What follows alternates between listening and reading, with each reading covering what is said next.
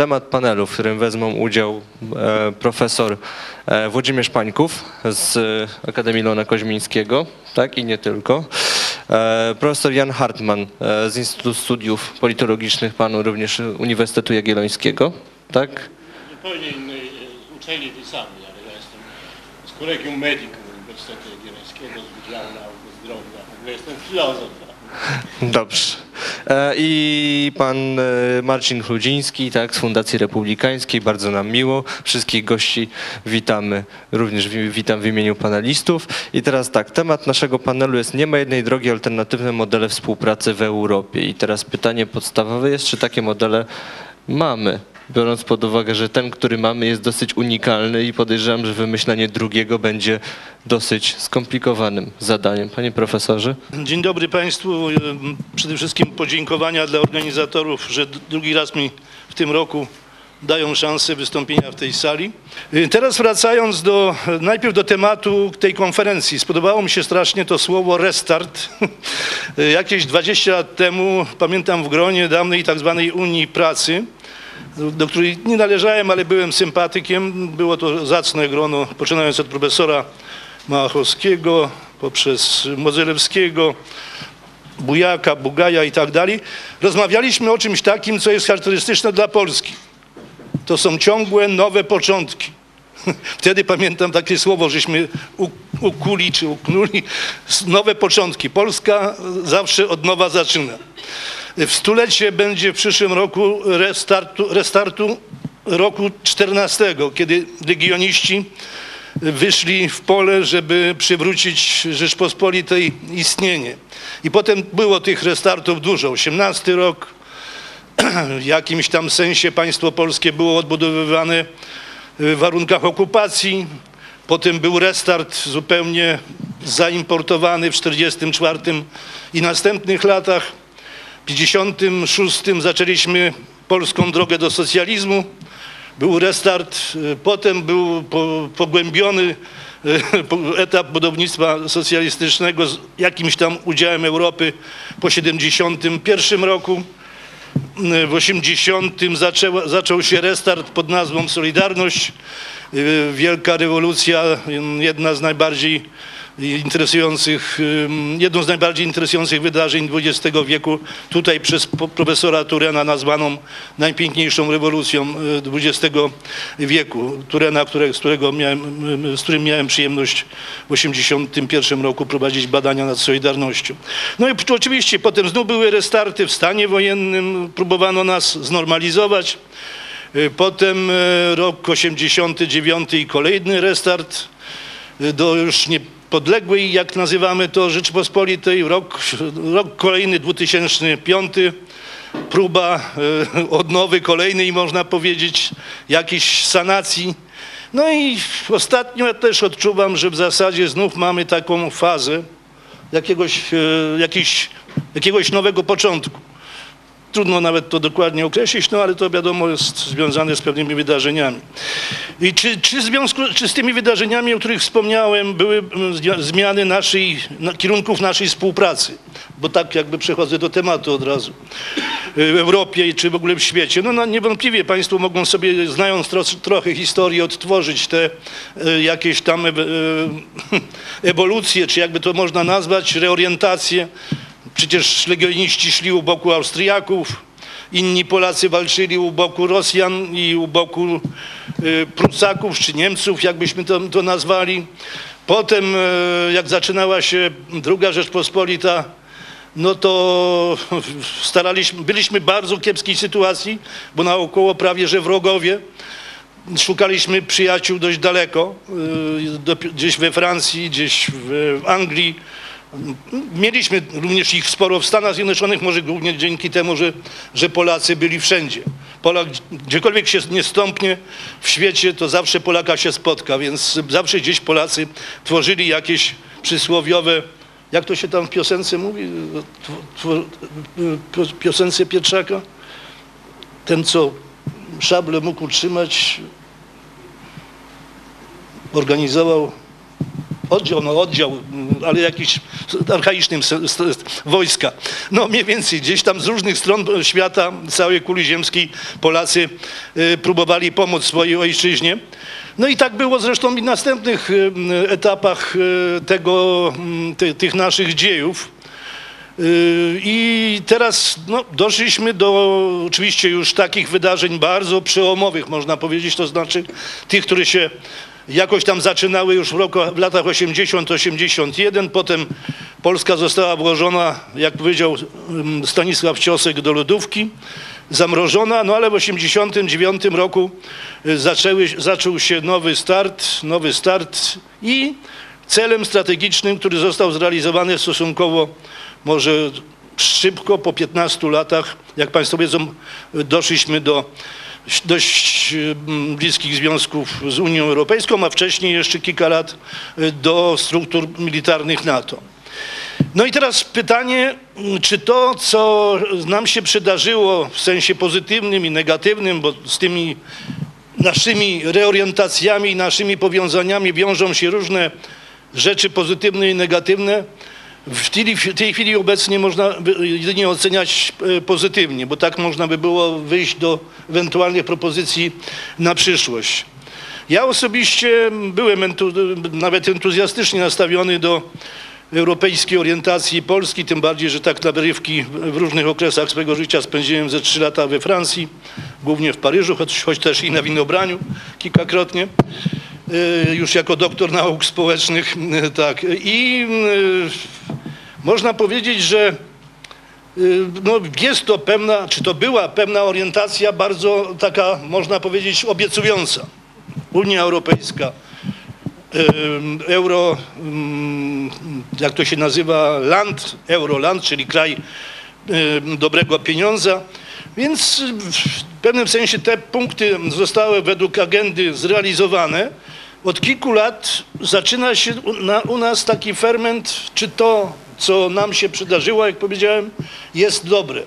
Ja osobiście mam taką dość ambiwalentną ocenę tego, co się zdarzyło, ponieważ no, prawdopodobnie wskutek różnych okoliczności dziejowych doszliśmy do stołu europejskiego ze znacznym opóźnieniem. Jak to niektórzy mówią, kiedy już raczej tam będzie, jest większy, jest trochę resztek na tym stole, e, na, które do których no, można jeszcze, z których jeszcze można trochę poucztować, bo dostaliśmy pierwsze e, kilka lat dobrych, chociaż w pewnym sensie e, kupowanych pieniędzy.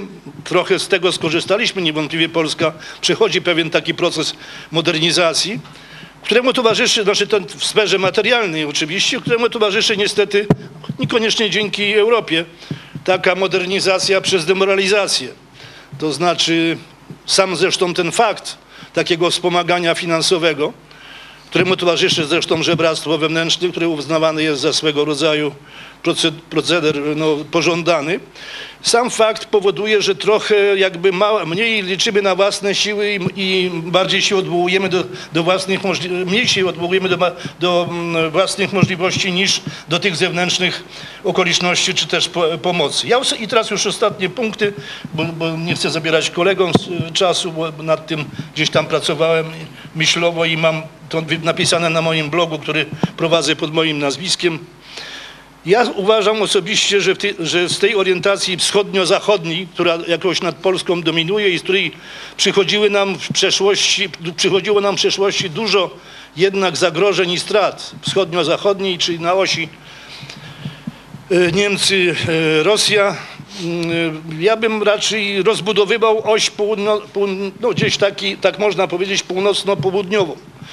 Na południu, na tradycyjnym zresztą szlaku ekspansji I Rzeczpospolitej, ym, oczywiście kiedyś to naszymi sojusznikami byli, był, czy, czy terenem ekspansji była Ruś Kijowska, czy tak zwane Kresy ukraińskie, jakieś tam Mołdaw, fragmenty Mołdawii.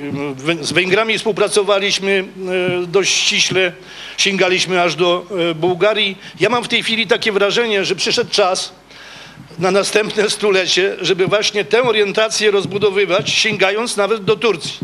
Stworzyć trójkąt, taki mocny trójkąt mocny demograficznie Polska, Ukraina, Turcja, to jest sporo, sporo, spory potencjał demograficzny, który z jednej strony by integrował kraje traktowane trochę jako peryferyjne, a więc trochę z góry, który by stwarzał przeciwwagę dla ciągle groźnej Rosji. Groźnej to jest nazwa książki o Rosji, którą Państwu polecam, napisanej przez Afanasjewa Jurija. I ciągle jakby niedoceni... Znaczy właśnie stworzył też równowagę i pewną pewien doping dla Europy Zachodniej, żeby nas poważniej traktowała. Tak bym widział ten projekt przyszłościowy, który mam nadzieję wasze pokolenie tworząc piątą Rzeczpospolitą, piątą, bo ja jestem teraz zwolennikiem już piątej Rzeczpospolitej, bo inne pomysły w pewnym sensie y, no, w naturalny czy inny sposób umarły. Sło, proszę? No w takim, w każdym razie mam wrażenie stworzyć w tej chwili warunki dla waszego pokolenia, ja mówię głównie dla tych tutaj, których widzę po prawej stronie, żebyście w ciągu najbliższych 30-50 lat taką piątą Rzeczpospolitą stworzyli, która by się, z jednej strony właśnie sięgała na te dawne kierunki, tereny naszej ekspansji historycznej w czasach jagiellońskich, głównie postjagiellońskich, a z drugiej strony oglądała się na standardy społeczne, socjalne Skandynawii.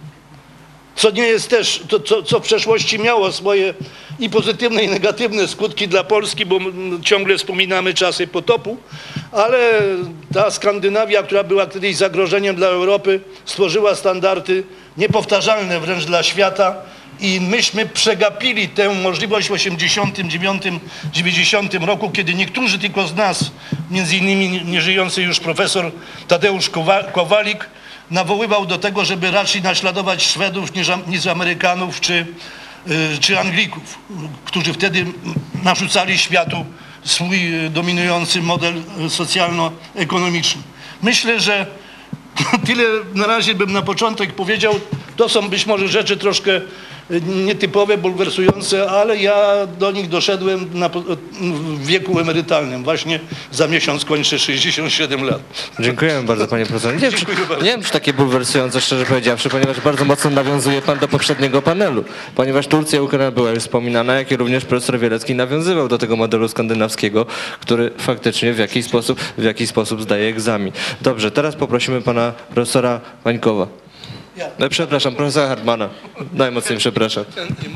Dzień dobry Państwu. Ja jestem e, filozofem na polityce, się, na, zwłaszcza na politologii znam dość słabo, więc będę tutaj dzielił się e, tylko, może tak powiem, wrażeniami i luźnymi e, refleksjami Europejczyka i powiedzmy inteligenta europejskiego. Może zacznę od tego, że e, Europa to jest byt wirtualny, jak to dzisiaj młodzież mówi, czyli e, symboliczny, który powstaje w głowach, ja wiem, kilku procent mieszkańców tego kontynentu. Najbardziej wykształcone mieszczaństwo, zwłaszcza w zachodniej Europie, rozumie pod pojęciem Europy coś więcej niż e, geograficzną nazwę e, pewnego obszaru, takiego ogonka przyrośniętego do cielska e, Azji. E, Ci, którzy mają w głowie takie pojęcie, jeszcze dzielą się na dwie kategorie. Większość e, tych ludzi mieszka w zachodniej Europie i pojęciem tym obejmuje pewną wspólnotę kulturową, cywilizacyjną, pewną wspólnotę losu, pewną wspólnotę także polityczną e, mieszkańców zachodniej Europy w sensie geograficznym, a druga odmiana to tacy, którzy mm, mieszkając e, na wschodzie Europy, e, czy też w Europie Centralnej, bądź też będąc w jakiejś awangardzie na ogół lewicowej e, inteligencji zachodnioeuropejskiej, pod pojęciem tym e, rozumieją jakąś wspólnotę kulturową, wspólnotę losu, i, i e, jakiś byt polityczny, który obejmuje także centralną czy wschodnią e, Europę, może nawet e, z, z Rosją. To jest trochę tak jak ze Śląskiem. No, jest wielu takich, którzy się czują Ślązakami i rozumieją przez Śląsk, Górny Śląsk, chociaż wiedzą, że geograficznie to tam i Wrocław jest na Śląsku.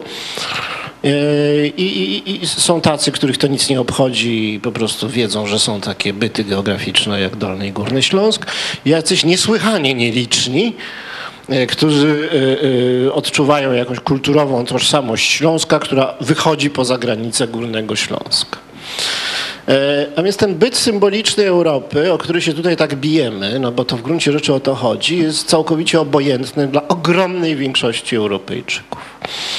E, tak samo było i wtedy, kiedy Europa była naprawdę zintegrowana.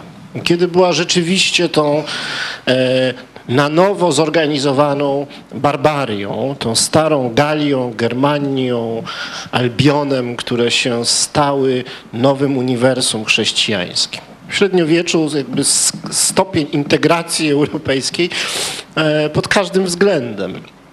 E, mimo niezwykłego zróżnicowania i komplikacji systemu władzy, który wtedy panował, to jednak stopień integracji europejskiej w znaczeniu właśnie kulturowym no, był znacznie większy niż teraz, co jest paradoksalne. Ale i wtedy no, pewnie nawet nie kilka procent mieszkańców tego kontynentu posługiwało się kategorią Europy e, jako jakiegoś bytu kulturowego. Ta kategoria jest jednak, jednak nowożytna. Jest to kategoria związana z rozmaitymi projektami politycznymi, na ogół e, nie wychodzącymi poza kil koalicję kilku państw, jak na przykład Mitteleuropa, e, projektami, mm, które mają wydźwięk e, w gruncie rzeczy no, mm, taki ekonomiczno-koalicyjny i są w dużym mierze skierowane przeciwko komuś i to jeszcze na, w, samej, w samej Europie. Nie inaczej było z historią Unii Europejskiej, która oczywiście powstała jako pewien sposób na to, aby e, utrzymać pokój między Francją, Niemcami, e, a jeszcze na tym zarobić, tworząc e, wspólny rynek dla surowców. I oczywiście to oznaczało jednocześnie integrację konkurencyjną przeciwko pewnym konkurentom także na, tym, na tymże, na tymże kontynencie. No, przede wszystkim e, e, nie była to e, inicjatywa inkluzywna w stosunku do terenów środkowej czy wschodniej Europy z oczywistych, z oczywistych względów. E, nic więc dziwnego, że i aktualny projekt integracyjny jest e, no, taki bardzo, mm, e, można być, postulatywny nadal. Ogromna większość Europejczyków, jak dawniej nie poczuwała się do żadnej europejskości, to tak się i nie poczuwa do europejskości dzisiaj. Jakkolwiek mm, istnieje pamięć kulturowa cesarstwa, cesarstwa europejskiego, które przez kilka stuleci było zupełnie realnym bytem politycznym w stuleciach średniowiecznych. Niestety e, no, tożsamość europejska współczesna związana z procesem modernizacji w bardzo dużym stopniu jest nacjonalistyczna i wiąże się z e, tą epopeją e, emancypacyjną, w której pierwszym aktem było powstanie suwerennych państw narodowych, czyli nie integracja, ale wręcz przeciwnie, dezintegracja. Więc europejskość to w bardzo dużym stopniu nowoczesność, a nowoczesność to w bardzo dużym stopniu nie niezależność, suwerenność, tworzenie suwerennych, e, e, niezależnych od siebie e, państw autonomicznych, suwerennych państw europejskich opartych na, na idei narodu. E, no więc każda, każdy projekt integracyjny no, musi się liczyć z tym, że Europa ma w swojej tożsamości, e, e, co najmniej w tak samym, od czasów, od początku czasów nowożytnych, co najmniej w tak, samym, tak samo dużym stopniu ten swój element dezintegracyjny, jak i, jak i właśnie integracyjny. My pamiętamy jakoś tą Europę wspólną, Europę średniowieczną, jakoś tam głęboko w jakiejś podświadomości społecznej i istnieje może, ale jeszcze lepiej pamiętamy i rozumiemy aspiracje narodowe, które powstały w, wieku, w ciągu wieku XVII, XVIII i XIX e, na zach- zachodniej Europie, a potem również w centralnej i wschodniej. E, No i absolutnie nie chcemy rezygnować z tej części dezintegracyjnej części naszej e, tożsamości. No i stworzyliśmy taki dziwny byt, coś ala cesarstwo bez cesarza. Prawda? Unia Europejska to jest taki twór polityczny, który za wszelką cenę chce się wyrzekać insygniów państwowości, takiej godności republikańskiej. E, No po to, żeby w żaden sposób nie zagrozić, nie podważyć e, idei e, suwerenności narodowej poszczególnych e, państw. A więc jest to idea jakby wewnętrznie na poziomie takim symbolicznym i emocjonalnym e, niespójna.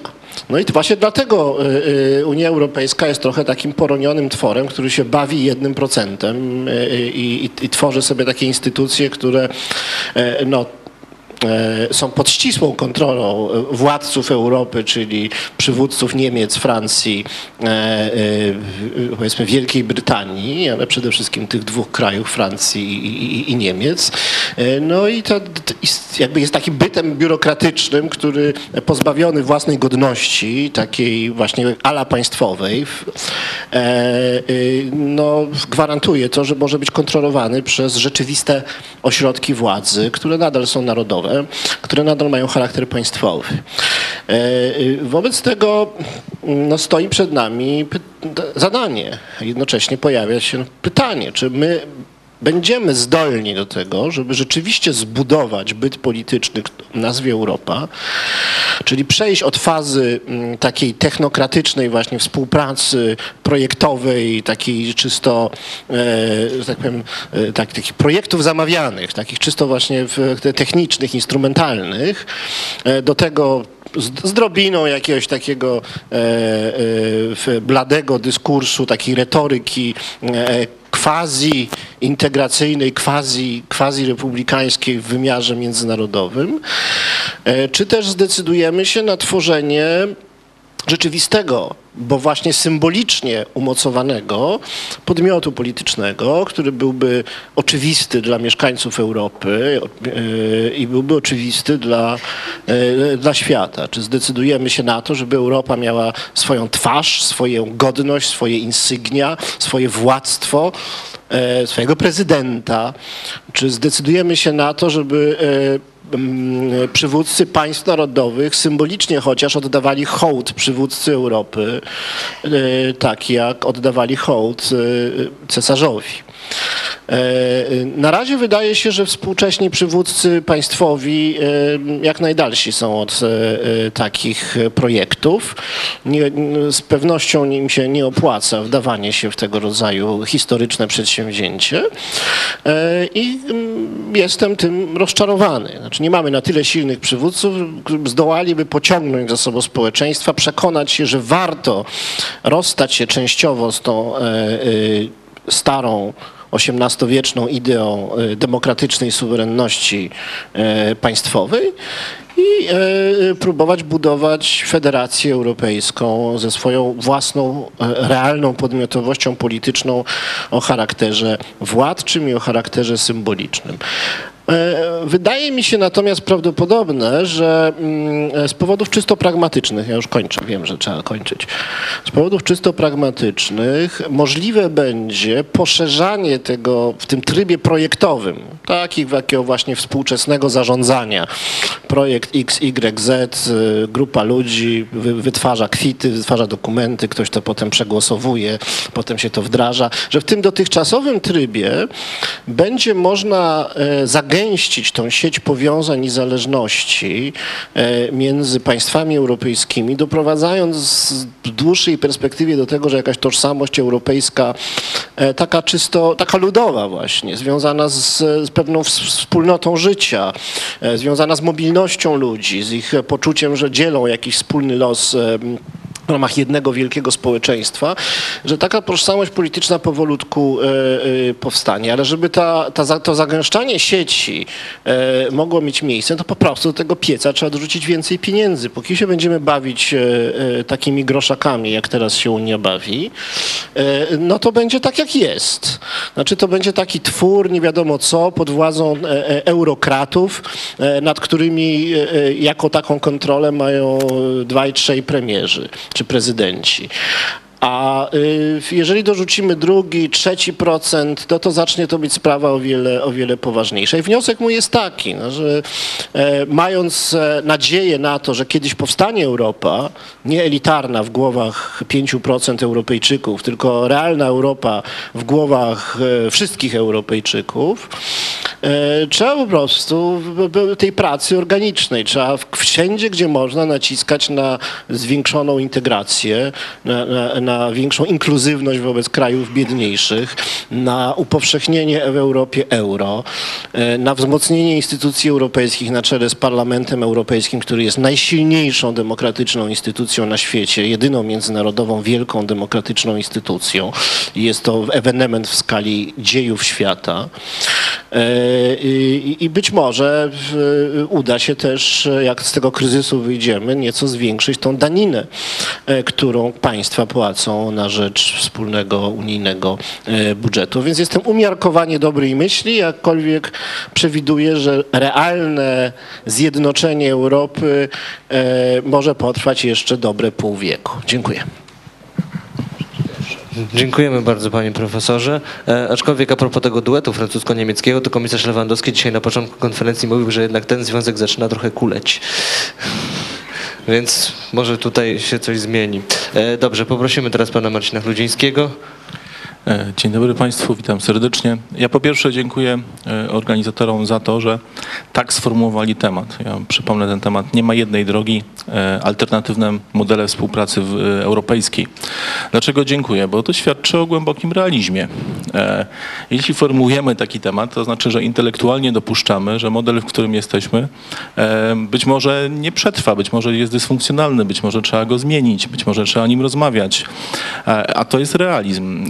I cieszę się, że rozmawiamy realnie, a, a nie rozmawiamy emocjami, hasłami takimi jak na przykład hasło e, w sytuacji kryzysu strefy euro więcej Europy w Europie. To była odpowiedź na kryzys strefy euro, tak? Znaczy porozmawiajmy realnie i porozmawiajmy o tym, co tam się dzieje e, i o tym chciałbym Państwu w dwóch słowach powiedzieć, czyli o potencjalnych scenariuszach, e, ale też o diagnozie sytuacji, która myślę, że nie jest unikalna. Ona jest e, coraz bardziej, często się pojawia zarówno w dyskursie ekonomicznym, jak i, e, jak i politologicznym. Chciałbym zacząć od domeny pana profesora Jana Hartmana, czyli od domeny filozoficznej, bo ten realizm to jest na przykład e, e, wojna peloponeska i e, dialogi melijskie. To Melos, taka wyspa, która była neutralna i była powiązana gospodarczo ze Spartanami. Jak Ateńczycy e, przypłynęli do tej wyspy, to za, za, zaczęli z nimi rozmawiać mniej więcej w takich kategoriach. Słuchajcie, wpuśćcie nas tutaj pokojowo i nie za bardzo na tej wyspie, e, ale musicie zrzec się swojej neutralności, dlatego że mm, nie możecie być neutralni w tym konflikcie. E, I oczywiście Ateńczycy e, nie uzyskali pozytywnej odpowiedzi, no bo e, Melijczycy byli wierni swoim pryncypiom, czyli zasadzie neutralności. E, No i skończyli w ten sposób, że wszyscy mężczyźni zostali wyrżnięci, e, a kobiety zostały wzięte w niewolę. I oczywiście nie mówię o tym, że to nas czeka, tylko mówię o tym, że emocje, e, że mm, e, honor, e, że ambicje, że zdarzenia przyszłe, bardzo niepewne, nie mogą być e, zmienną decydującą e, o naszych wyborach. A nasze wybory, zarówno te w ramach Unii Europejskiej, ale być może poza Unią Europejską, zależnie od rozwoju scenariuszy, one są bardzo różne, powinny być oparte o chłodną, rzetelną, logiczną analizę konsekwencji różnych wyborów i rzeczywistości, z której się znajdujemy, oraz antycypacji tej rzeczywistości. I taka zdolność państwa, wspólnoty świadczy o jej dojrzałości świadczy o jej dojrzałości. E, I założę się, że takie analizy w różnych miejscach się już toczą. Mam nadzieję również, że toczą się w Polsce e, na poziomie mm, e, instytucji za to odpowiedzialnych. Wracając do samej idei i aktualności idei spajającej Unię Europejską. Ja uważam obecnie, że jedyną aktualną ideą, oprócz haseł ideologicznych, takich jak Solidarność Europejska, która właściwie się zdezaktualizowała w ostatnim czasie, jest tylko hasłem ideologicznym, jest jednolity wspólny rynek. Znaczy realną ideą funkcjonującą, którego konsekwencją jest wolny przepływ osób, towarów oraz kapitału. E, I to jeszcze cały czas powoduje, że Unia Europejska e, próbuje być wspólnotą, e, jest razem i szuka rozwiązań. I oczywiście jest też tak, że wszystkie różnego typu regulacje, które powstają, one, ich geneza e, była związana z zabezpieczeniem tego wspólnego jednolitego rynku. Kwestie dotyczące pomocy publicznej, e, kwestie dotyczące prawa e, antymonopolowego, prawa dotyczącego konkurencji. I to miało zabezpieczyć ten wspólny wolny rynek. Oczywiście jest też tak, że sytuacja po wejściu nowych krajów, po wejściu tych krajów w 2004 roku, ale też później, znacznie się zmieniła, ponieważ e, stare kraje Unii Europejskiej, te bardzo silne, o których cały czas myślimy albo mówimy, że są bardzo usatysfakcjonowane z tego, że e, są e, członkiem e, tej wspólnoty, one zaczęły mieć poważne wątpliwości. Również poważne wątpliwości związane z tym, że na przykład towary z krajów były znacznie tańsze, takich jak Polska, mówimy tutaj o żywności, ale zaczęły też mieć poważne wątpliwości związane z brakiem autonomii w korzystaniu z pewnych narzędzi, które im przysługiwały. Mówię tutaj na przykład w przypadku Francji chodzi o no, znany francuski protekcjonizm, interwencjonizm, jeśli chodzi o rynek. Tak? No, Unia Europejska zaczęła to ograniczać, a bez tego trudno na przykład rolnikom francuskim konkurować z polskimi towarami i polską żywnością. Nie? A Francuzi są ograniczeni, jeśli, o możliwość, jeśli chodzi o możliwości stosowania tych narzędzi. Czy też e, resentyment Niemców, jeśli chodzi o markę, e, o, o m, silną walutę, która zapewniała im dobrobyt, który jest w tej chwili obe, obecny e, powszechnie w e, takim e, w publicystyce ekonomicznej, politycznej w Niemczech i nawołuje się wręcz do tego, żeby wrócić do waluty, ale też ciężar tego paternalizmu, który Niemcy muszą nieść na swoich plecach związanego z stabilizowaniem sytuacji w Unii Europejskiej, który jest coraz mniej znośny e, dla Niemców. Czy tutaj kwestia Wielkiej Brytanii, która z kolei ma e, ewidentne kłopoty z unifikacją e, i z tym, że traci na unifikacji. E, Więc te resentymenty, a czasami realne problemy w mocnych krajach Unii Europejskiej są bardzo żywe. A co za tym idzie, próbuje się regulacjami różnego typu ograniczać ten wolny rynek, rynek wspólnotowy, ale w taki sposób, żeby ci, którzy są zdolni do konkurowania na nim, byli na tym stratni. To się nie dzieje powszechnie, ale zaczyna się dziać. Mówię na przykład o, o niedotrzymanej obietnicy zrównania dopłat e, do gospodarstw rolnych, opłat wielkopowierzchniowych, jeśli chodzi o polskich rolników. No to jest ewidentny e, projekt francuski, którego Francuzi się bardzo pilnują po to, żeby e, nie stracić e, je- jeszcze bardziej tej przewagi, inaczej, nie być ba- bardziej asymetrycznymi w tej relacji z polskimi rolnikami i polskimi towarami. Czy kwestia pakietów klimatycznych CO2 em, i, i naszych zobowiązań, jeśli chodzi o emisje, na które się nieopatrznie zgłosiliśmy, które naszą gospodarkę, która jest w zupełnie innej sytuacji niż dojrzałe gospodarki starych krajów Unii Europejskiej, bardzo obciążą i spowodują, że będzie zdecydowanie mniej konku- konkurencyjna. To znaczy, że inny rodzaj regulacji ogranicza tą ideę, która jest pierwotna i która jest e, spajająca. I to może w długiej perspektywie budować napięcia e, i już buduje i poważne problemy e, związane z potencjalnymi pęknięciami w Unii Europejskiej. I nie mówię, że to się skończy za rok, za dwa, za trzy lata wielkim rozstaniem, ale ten twór może trwać jeszcze 15-20 lat, tylko on może być bardzo hipotetyczny, znaczy może być bardzo wielonurtowy. E, I teraz Marcinie, jest kwestia... Mhm. Panie Marcinie, przepraszam, że przerwę, bo skupia się pan bardzo mocno na analizie jak gdyby obecnego stanu rzeczy. W takim razie, że tak powiem, jeżeli e, mamy Przechodzę już do scenariuszy, właśnie to jest moment, który, dobra, którym, super, e, w którym zaczynam to robić. Kończę, skończę tylko jeszcze jeden wątek, czyli rzeczy związane z mm, łamaniem już tych regulacji w kontekście kryzysu gospodarczego, na przykład dofinansowanie banków bez certyfikacji pomocy publicznej, czy pomoc publiczna udzielana przez rządy francuskie koncernom samochodowym bez certyfikacji Komisji Europejskiej, e, czy zupełnie inne traktowanie poziomu zadłużenia e, Hiszpanii w strefie euro i Węgier, gdzie ta interwencja była zdecydowanie inna niż w przypadku Hiszpanii w tym samym czasie. I teraz, e, jakie są scenariusze, jakie są możliwości, jeśli chodzi o Polskę? Znaczy ja uważam, że Pol- Polska wspólnie z innymi krajami, to znaczy to jest, tu mamy też dwa aspekty tych scenariuszy. Znaczy scenariusz, e, w którym zakładamy, że w ogóle Unia Europejska jako twór istnieje i istnieje w długiej perspektywie i że się załamuje. Znaczy ja się raczej zajmuję tym pierwszym, uważam, że jest bardziej realny.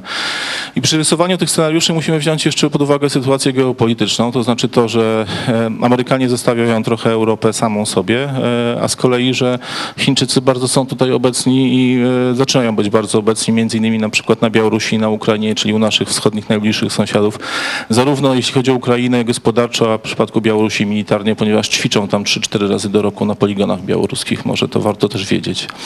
E, I e, dla nas scenariusze są takie, jeśli chodzi o e, kwestię stabilności gospodarczej, to uważam, że Polska powinna stać się jednym z liderów krajów, które są poza strefą euro i, cały czas są po, poza tą strefą i mają interes we wspólnym rynku. Mówię tutaj o takich krajach jak Wielka Brytania, jak Dania, jak Szwecja, e, czy kraje Europy Środkowo-Wschodniej. E, I również to jest związane z aspektem bezpieczeństwa militarnego, dlatego że proszę pamiętać, że Szwecja i Finlandia mają również interes w tym, żeby dogadywać się, jeśli chodzi o bezpieczeństwo militarne z takimi krajami jak e, Polska pod kątem zagrożenia z kierunku wschodniego, czyli Rosji. Ja, proszę Państwa, cały czas mówię o realnych rzeczach, a nie, o emocjach, więc może mówimy też bardzo przy ziemi, ale rozumiem, że rozmawiamy o alternatywnych scenariuszach. Druga kwestia to, dru, drugi potencjalny scenariusz to jest e, kwestia budowania e, przywództwa opartego o kraje e, Europy Środkowo-Wschodniej. Ten scenariusz został zarzucony, przywództwa polskiego. Ten scenariusz został za- zarzucony również z tego względu, że zrezygnowano z aktywnej postawy przywódczej. Tak? No proszę pamiętać, że, że Estonia, Łotwa bardziej się związały z krajami skandynawskimi, jeśli chodzi o związki gospodarcze, jak i militarne. E, Bułgaria e, zgodziła się na e, rurociąg South Stream i, i współpracuje tutaj bardzo aktywnie z Rosją. Z Litwą mamy takie relacje, że lepiej w tej chwili nie mówić o tych relacjach i ta, ta szansa jest trochę mm, szansą bardzo potencjalną, ponieważ trzeba byłoby włożyć bardzo dużo siły, żebyśmy się stali przy, przywódcą i żebyśmy się stali również animatorem e, walki o wspólne interesy tej grupy. To jest możliwe, ale wymaga bardzo dużo pracy. Mm, to jest też tak, że żeby stać się takim e, animatorem współpracy, czy jeśli chodzi o kraje Europy Środkowo-Wschodniej, czy szerzej jednym z animatorów e, współpracy krajów, które korzystają z wolnego rynku, e, ale nie są w strefie euro, wymaga to tego, żebyśmy my byli bardzo podmiotowi i skuteczni, a w ostatnim czasie nie do końca jesteśmy, nawet jeśli chodzi o bezpieczeństwo energetyczne. Więc moja teza jest taka, żeby jakikolwiek z tych scenariuszy był możliwy, żeby można go było zrealizować, to musimy być państwem silnym, a to znaczy, że musimy być państwem, które jest zdolne reagować na zmiany, e, zdolne do myślenia strategicznego, do szacowania konsekwencji, antycypacji tych e, skutków różnych rozwiązań identyfikacji własnych interesów. I to jest warunkiem koniecznym dla jakichkolwiek e, wariantów al- alternatywnych z udziałem Polski jako kluczowego gracza. Dziękuję bardzo. Dziękuję bardzo. Teraz poprosimy w takim razie o pytania do naszych panelistów. Ja mam pytanie y, dotyczące, Pan wspomniał o tym, że jak wzmocnić autorytet Polski w Unii Europejskiej. Y, To znaczy, ja mam pytanie, czy to jest w ogóle możliwe w kraju, który w sprawie katastrofy smoleńskiej gra rolę lokaja Moskwy i ma po zaborach zakodowane w genach ryzykostwo albo do Niemiec, albo do Mongołów ze wschodu, więc to widać po 87% społeczeństwa. Czy są możliwe jakieś od góry ludzie, którzy to widzą, zdają sobie z tego sprawę, że z lokajami nikt się nie liczy? Dziękuję. Do, do, do, do, co Pan mówił ostatnio właśnie. Kto się liczy z człowiekiem, który nie ma swojej godności? Kulturowo to się przedstawia z tym, że wyjdzie się, wyjdziemy na ulicę, słyszymy pop angielski, Rosji, radziecki zamienił się w pop angielski i ten naród po prostu jest narodem po prostu, Kobrowiś się z tego śmiał. Już Rej z tego mówił. Pa, papuk po prostu powtarza, co jest w modzie gdzieś, i to najgłupszej modzie gdzieś na zachodzie, który nie jest taki głupi jak my. Dziękujemy za pytanie. Damy jeszcze szansę innym. Okay? E, dobrze, teraz może jeszcze zbierzmy po prostu pytania. Czy jest pytanie do profesora Hartmana? Profesor Harshman na początku swojego wystąpienia y, powiedział Europa ogonem czy ogonkiem Azji. Mnie to pasuje jak pięć do nosa, może by pan wyjaśnił. Gałuszewski Michał, Politechnika Gdańska. E, Jakiś miesiąc temu David Cameron zapowiedział, że będzie redefiniować e, jakby swój stosunek, stosunek Wielkiej Brytanii do Unii Europejskiej e, i swoje miejsce mm, no właśnie w tej Unii. Jednym z tych pomysłów, mm, tych najbardziej radyka, radykalnych tutaj skrzydeł Wielkiej Brytanii, mm, tego skrzydła tutaj prawicowego, był taki pomysł y, wyjścia z Unii Europejskiej, ale pozostanie w strefie y, wolnego, wolnego handlu. Czyli jakby korzystanie y, ze wspólnego rynku bez tych wszystkich uregulowań y, prawnych Unii Europejskiej. W związku z tym pojawia się moje pytanie do Pana, czy to właśnie takie rozwiązanie, czyli strefa wolnego handlu, ale bez przyjmowania tych wszystkich uregu- ure- uregulowań unijnych może być e, na przykład dla Polski e, właśnie jakąś tą taką e, trzecią drogą. Dziękuję. Dziękujemy bardzo. Może w kolejności zadawania pytań pan profesor Pańków. Na wszystkie pytania? Czy E, Nie, nie, nie. Na pytanie zadane konkretnie do, do pana profesora. to do mnie dotyczyło które, przepraszam. Pierwsze pytanie. Pierwsze, tak? Tak. Chodziło o wzmocnienie... Halo? Znów to samo. Czy możliwe jest wzmocnienie pozycji y, trzeciej RP w, Unii Europejskiej? To nie do mnie było, tylko do chyba do ostatniego. Nie, No, dobre. Y, Ja się zgadzam z tym, co powiedział, no, znaczy, pytanie było już jakby odpowiedzią w dużym stopniu. Ja się zgadzam, że rzeczywiście no, szanuje się tego, który sam siebie szanuje. Tak na ogół bywa. I ja, ja też, podobnie jak pan, mam wrażenie, że ostatnio my specjalnie siebie nie szanujemy. I to, co się dzieje chociażby właśnie w sprawie y, katastrofy czy tragedii smoleńskiej pokazuje bardzo wielką słabość Polski i jakoś na razie nie idziemy w kierunku jakiegokolwiek y, wzmocnienia się. W tym względzie jesteśmy w dalszym ciągu lekceważeni zarówno przez y, wschód, jak i przez zachód. Zresztą gdyby Zachód nas trochę wsparł i usiłował nam pomóc, to Wschód by okazał większą pokorę i mniej lekceważenia. Mam wrażenie, że to stosunek Rosji do nas, a nie tylko już Rosji teraz, ale i innych krajów od na wschód od nas, w dużym stopniu jest funkcją stosunku Unii Europejskiej y, do Polski. Im bardziej jesteśmy lekceważeni na Zachodzie, tym bardziej będziemy, y, tym, s- no, można bardziej lekceważąco będziemy traktowani na wschodzie. Tak bym najkrócej na to odpowiedział. Przy czym jeszcze jest jedna sprawa, ta- taka troszkę podstawowa. My tutaj my, myślimy tak o kategoriach bądź to utopijnych, bądź to realistycznych, o, o tym, czym jest Europa, Unia Europejska i tak dalej. Ja chciałbym tylko przypomnieć, że Unia Europejska powstała jako tamto Stowarzyszenie Węgla i Stali na, po to, żeby przypompowywać środki ze skądinąd zrujnowanych Niemiec do skądinąd lżej zrujnowanej Francji i, pozwolić Francji na odbudowę. Pamiętam, że dane pokazują, że w pierwszych latach istnienia tego, tej Unii, czy tego, tej wspólnoty węgla i stali, jak do jednego kociołka wkładano oczywiście wspólne tam mniej więcej podobne wkłady, natomiast Francja dostawała powiedzmy sobie umownie 24 jednostki, a Niemcy jed, jedną.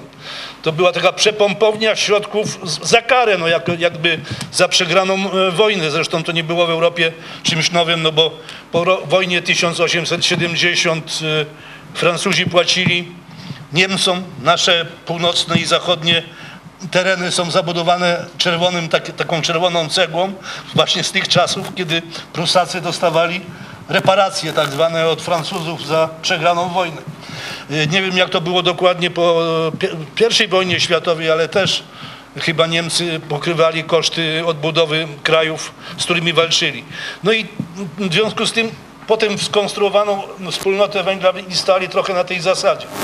Trzeba- To jest do sprawdzenia, ale w każdym razie teraz jakby Niemcy, mam wrażenie, chcą trochę i już odbierają y, to, co tyle, co musieli włożyć, bo y, to, co się dzieje z e, Europą Południową, chrześcijańską, no chrześcijańską tam, prawosławna Grecja, parę krajów katolickich plus Irlandia, no to to jest jakby takie odzyskiwanie środków w ramach Eurolandu przez Niemcy, które musieli kiedyś zapłacić e, zwycięzcom.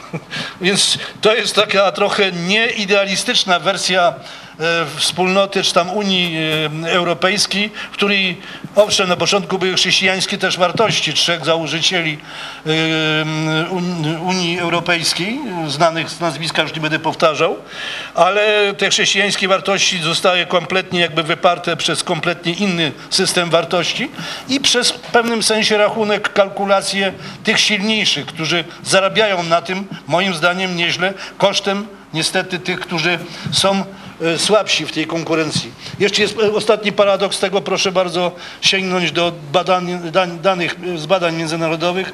Kraje, które przegrywają w tej rywalizacji europejskie, mają na ogół o 100% albo nawet 200% wyższy procent przedsiębiorców pracujących na własny rachunek. Wszystkie kraje, które przegrywają, mają w tej chwili kryzys na południu Europy, mają po w wypadku Grecji 33% pracujących na własny rachunek. Kilka krajów ma po 20, Hiszpania, Portugalia, y, Irlandia, a Polska zresztą też ma taki sam wysoki procent pracujących na własny rachunek, czyli przedsiębiorców, a kraje, które wygrywają w tej rywalizacji, czyli Niemcy, Francja, y, Holandia, y, no w ogóle środkowa Europa, Austria, mają po 10 mniej więcej procent y, przedsiębiorców. Paradoks jakiś, który zaprzecza zresztą starej tezie, że protestantyzm sprzyja przedsiębiorczości jako duch y, taki właśnie ekonomiczny, i, y, a, bo okazuje się, że wręcz przeciwnie. Protestantyzm, kraje protestanckie w tej chwili raczej nastawiły się na taką produkcję masową, dobrze zorganizowaną i za, jakby można powiedzieć zasypują to południe em, amunicją e, cię- ciężką i masową, taką nie, nie, nieprodukowaną rzemieślniczym czy jakimś podobnym sposobem. Przepraszam, że tak trochę wysz- wyszedłem w bok od tego tematu, ale chciałbym przybliżyć taki racjonalny obraz, e, a nie utopijny obraz Europy, bo e, my troszeczkę właśnie utopię mamy przed sobą, która się nie realizuje, która wręcz przeciwnie od tych tam jakichś założeń utopijnych coraz bardziej odchodzi. Dziękuję. Dziękujemy bardzo. Teraz pan profesor Hartman. Teraz działa dobrze. No więc specjalnie dla Pana powtórzę tę niesłychanie prostą i bezpretensjonalną uwagę, że dla ogromnej większości mieszkańców Europy słowo Europa nie oznacza żadnego tworu kulturowego, tylko po prostu jest to nazwa geograficzna e, no tego takiego półwyspu w- w- wyrostka, który wyrasta na zachód od y, wielkiego cielska Azji. Jak zobaczymy ten obrazek, czyli mapę, no to będzie takie wielkie coś po prawej stronie i takie mniejsze postrzępione po lewej i to jest właśnie Europa. Dla większości Europejczyków takie jest skojarzenie i, i, bardzo proszę pamiętajmy o tym, my należący do powiedzmy 5% najbardziej rzutkich affluent Europeans, pamiętajmy o tym, że większość Europejczyków, ludzi na ulicy nie, nie, nie posługuje się takimi pojęciami, różnymi pojęciami, którymi się posługujemy. E, A to oni, a nie my kształtują rzeczywistość em, polityczną, rzeczywistość społeczną. I to oni są przyszłością Europy, a nie 5%.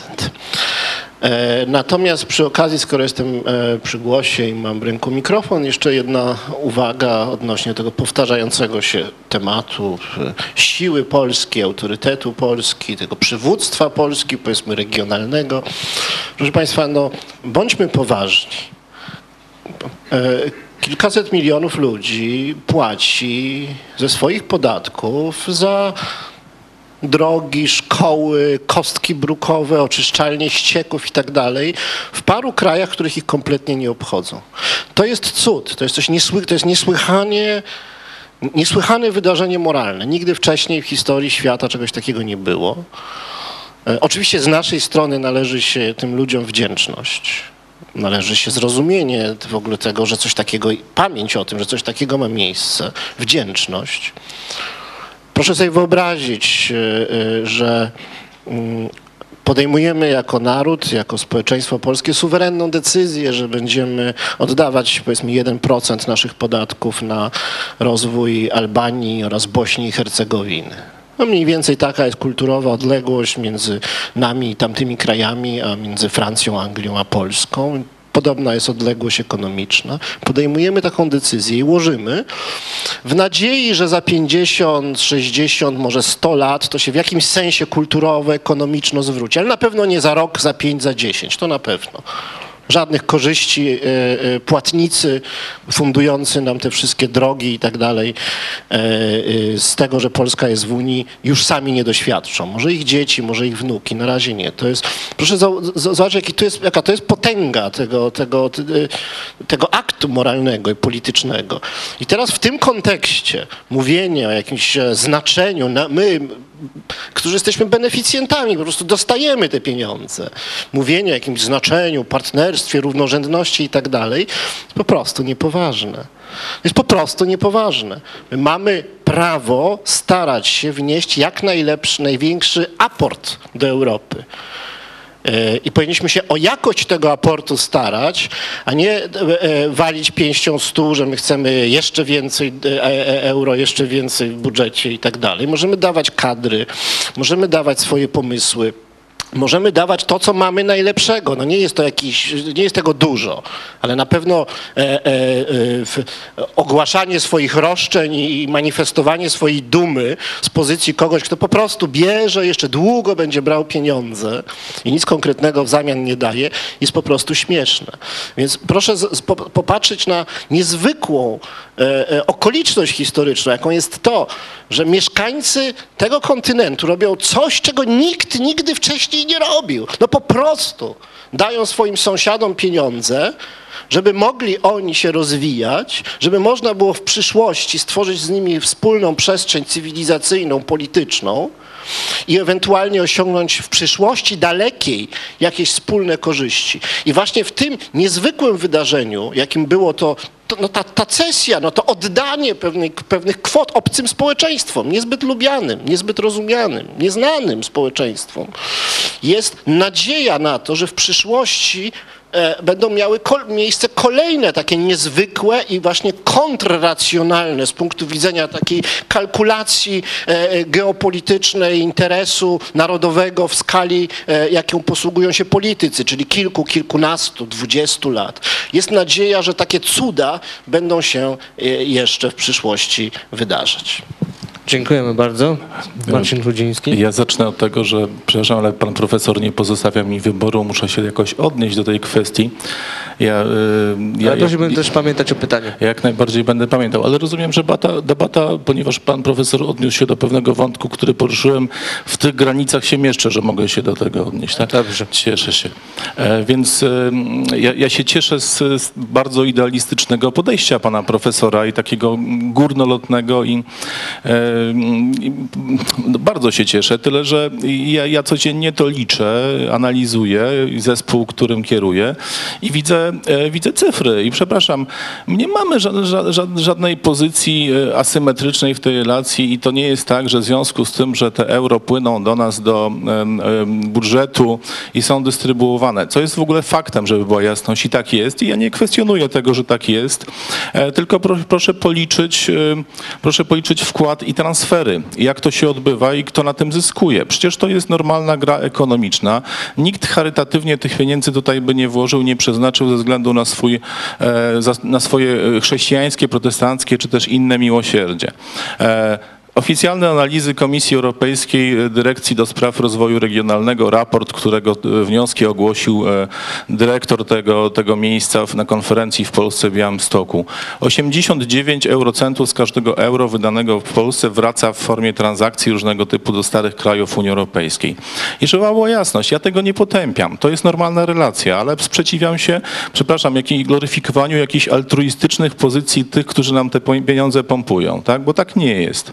Drugi wątek, ta podmiotowość i realizm polega między innymi na tym, żeby umieć te interesy defi- definiować, a potem je realizować. Takim przykładem polecam Państwu na przykład doskonałą analizę Ośrodka Studiów Wschodnich, bo są instytucje w Polsce, które się zajmują poważnie różnymi sprawami. Em, Polityki energetycznej Niemiec. E, I dla mnie to jest wzór. To jest wzór podmiotowości i realizmu. Co zrobili Niemcy w perspektywie sytuacji energetycznej, którą, którą mają w Polsce, w, u siebie? Mają nadprodukcję prądu. My tego, tego prądu będziemy potrzebować, bo w związku z e, zakazem emisji CO2 będziemy musieli wygasić kilka elektrowni.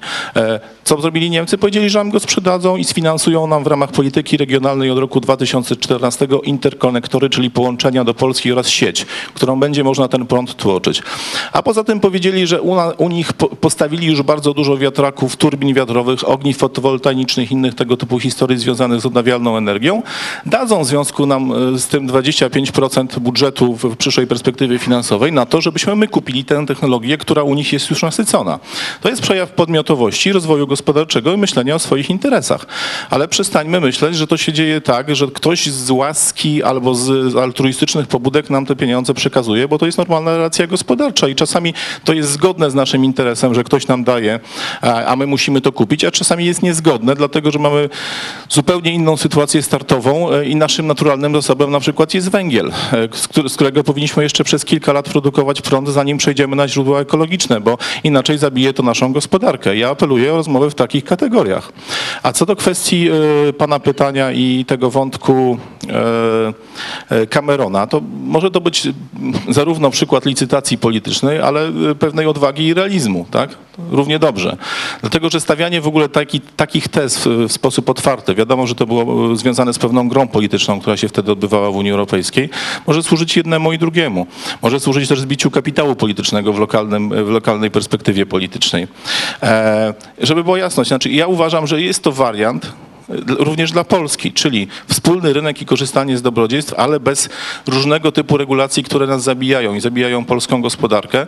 E, oczywiście nikt się na to nie zgodzi, bo to jest niemożliwe, dlatego że jeśli się godzimy na jedną korzyść, to musimy mieć trzymanie w, w innych aspektach. Tak? To jest e, normalna zasada polityczna, e, więc uważam, że ten model jest niemożliwy, ale jest, ale jest ciekawy.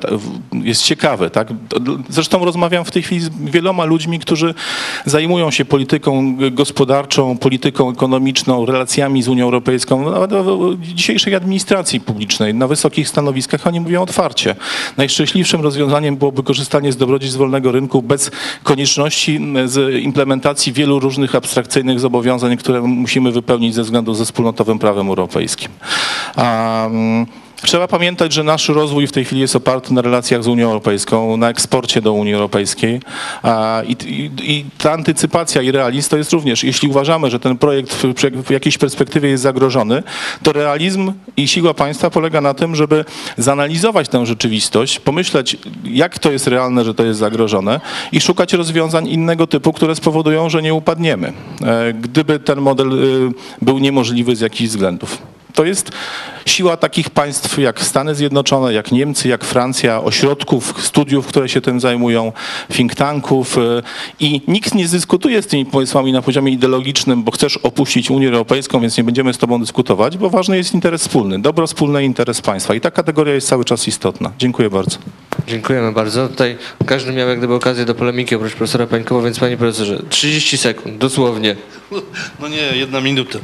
Y, Ja tylko chciałem jedną rzecz zwrócić uwagę. Otóż y, dla Zachodu, tak zwanego, czy Unii Europejskiej, otwarcie na wschód to było wejście na ogromne rynki. Mimo wszystko, od, biorąc od wspomnianej Albanii aż po kraje bałtyckie, poprzez Wielką Polskę, y, to jest naprawdę ogromny rynek i na przykład dla Ros wobe- rosyjski rynek kochany przez Zachód jest tak szanowany, że znoszą wszelkie impertynencje i zbrodnie y, władców rosyjskich, żeby tylko się na tym rynku utrzymać. Weszli na nasz rynek i korzystają z tego, pomnażając swoje kapitały. A my w zamian dajemy im najlepszy zasób, czyli wykształconą jednak całkiem nieźle polską młodzież. Ja mówię często, że od czasów Smoka Wawelskiego, kiedy, y, który pożerał rzekomo polskie dziewczyny i chłopaków, a to w gruncie rzeczy ich władcy sprzedawali ich na zachód, to stąd zresztą wzięło się słowo niewolnik w zachodnich językach. Nie było takiego ogromnego pożerania polskich zasobów y, kapitału, kapitału ludzkiego, jak aktualnie to się dzieje od 10 przynajmniej lat. I to, to jest taki kapitał, który się pomnaża. Bo on się rozmnaża i pomnaża. Polki rodzą e, dzieci dla Anglików, e, dla angielskiego państwa i dla angielskich instytucji. To jest, e, ja, ja bym tutaj nie chciał się zgadzać z moim sąsiadem z lewej, że jesteśmy tutaj mało posażną i brzydką narzeczoną. Raczej chyba to troszkę inaczej wygląda, bo te, jakby tak dokładnie policzyć ten bilans wzajemnych relacji, to nie wiem, kto by tutaj wyszedł w roli tego, który więcej traci, który więcej zyskuje. Dziękuję bardzo. Dziękujemy bardzo naszym panelistom i zapraszamy na krótką przerwę